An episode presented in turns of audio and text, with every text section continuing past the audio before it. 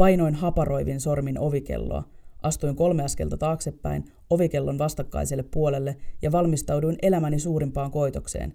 Siellä olisi varmasti se hankala asiakas.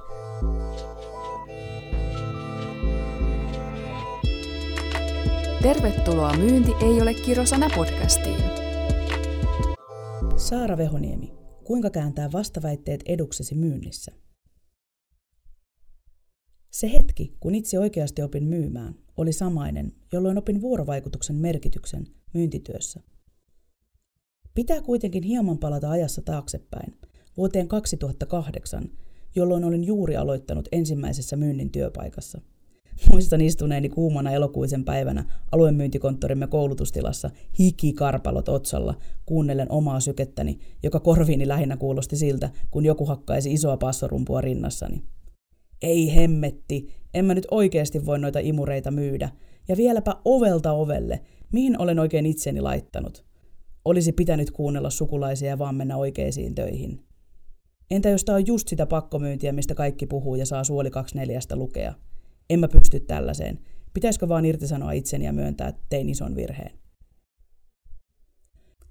Jokin kipinä kuitenkin oli syttynyt sisälläni kansainvälisellä yrittäjyysleirillä – Päässäni oli ajatus, että myynnissä jos jossain opin kohtaamaan ihmisiä ja saan rohkeutta. Toki sekin vähän rohkeus oli valumassa pitkin otsaani tuskanhikenä, kun muistin vain sukulaisten ja ystävien päässä kaikuvina lauseena. Et kai sä nyt missään myynnissä pärjää, kun oot niin ujoki. Sun miehes sinne olisi pitänyt mennä, kun se on niin kova puhuu. Ajattelumalli, jossa myynti on suoritus, jossa myyjä ja ostaja istuvat omissa poteroissaan, käyden ennalta kirjoitetun roolituksen mukaista asemasotaa, jossa myyjän tehtävä on myydä ja ostajan yrittää olla ostamatta, on vanhentunut ja jopa haitallinen. Silti minäkin ajattelin jossain syvällä niin. Myynnissä pärjää ne, joilla on pilkettä silmäkulmassa ja sana hallussa, suuret tarinankertojat, karismaattiset pukumiehet. No, siinä kuitenkin oltiin. Urani käänne kohdassa. Pelotti niin, että puntti tutisi, kun esimies sanoi, että huomenna alkaisi ihan käytännön myyntityö.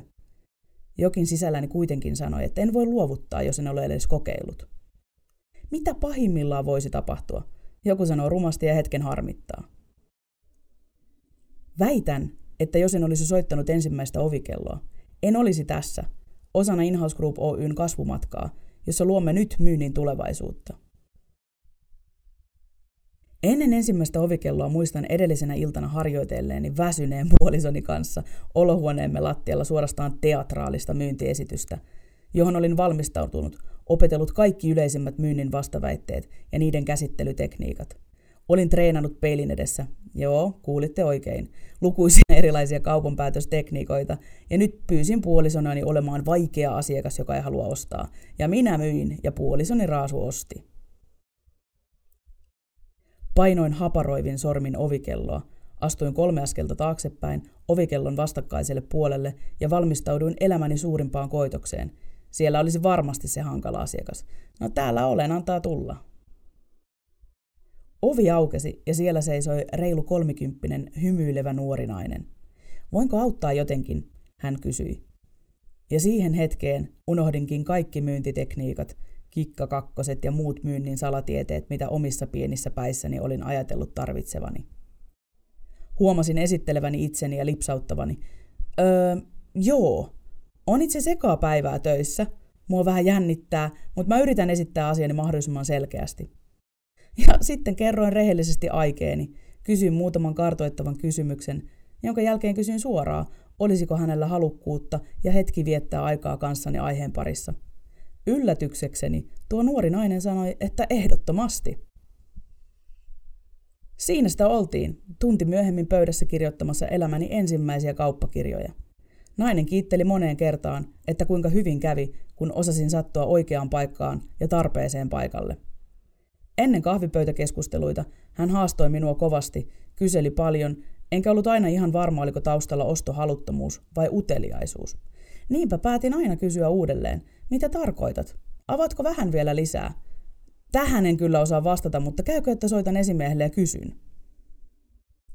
Mitä opin tuosta ensimmäisen onnekkaasta kohtaamisestani? Se, että minulla oli täysin väärä mielikuva myynnistä.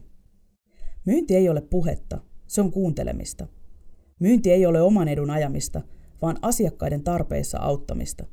Kohtaamisen jälkeen opin, että tärkeintä on välittää asiakkaasta ja tärkeintä kaikin keinoin selvittää, mitä asiakas tarvitsee ja sitten vasta auttaa häntä saavuttamaan se.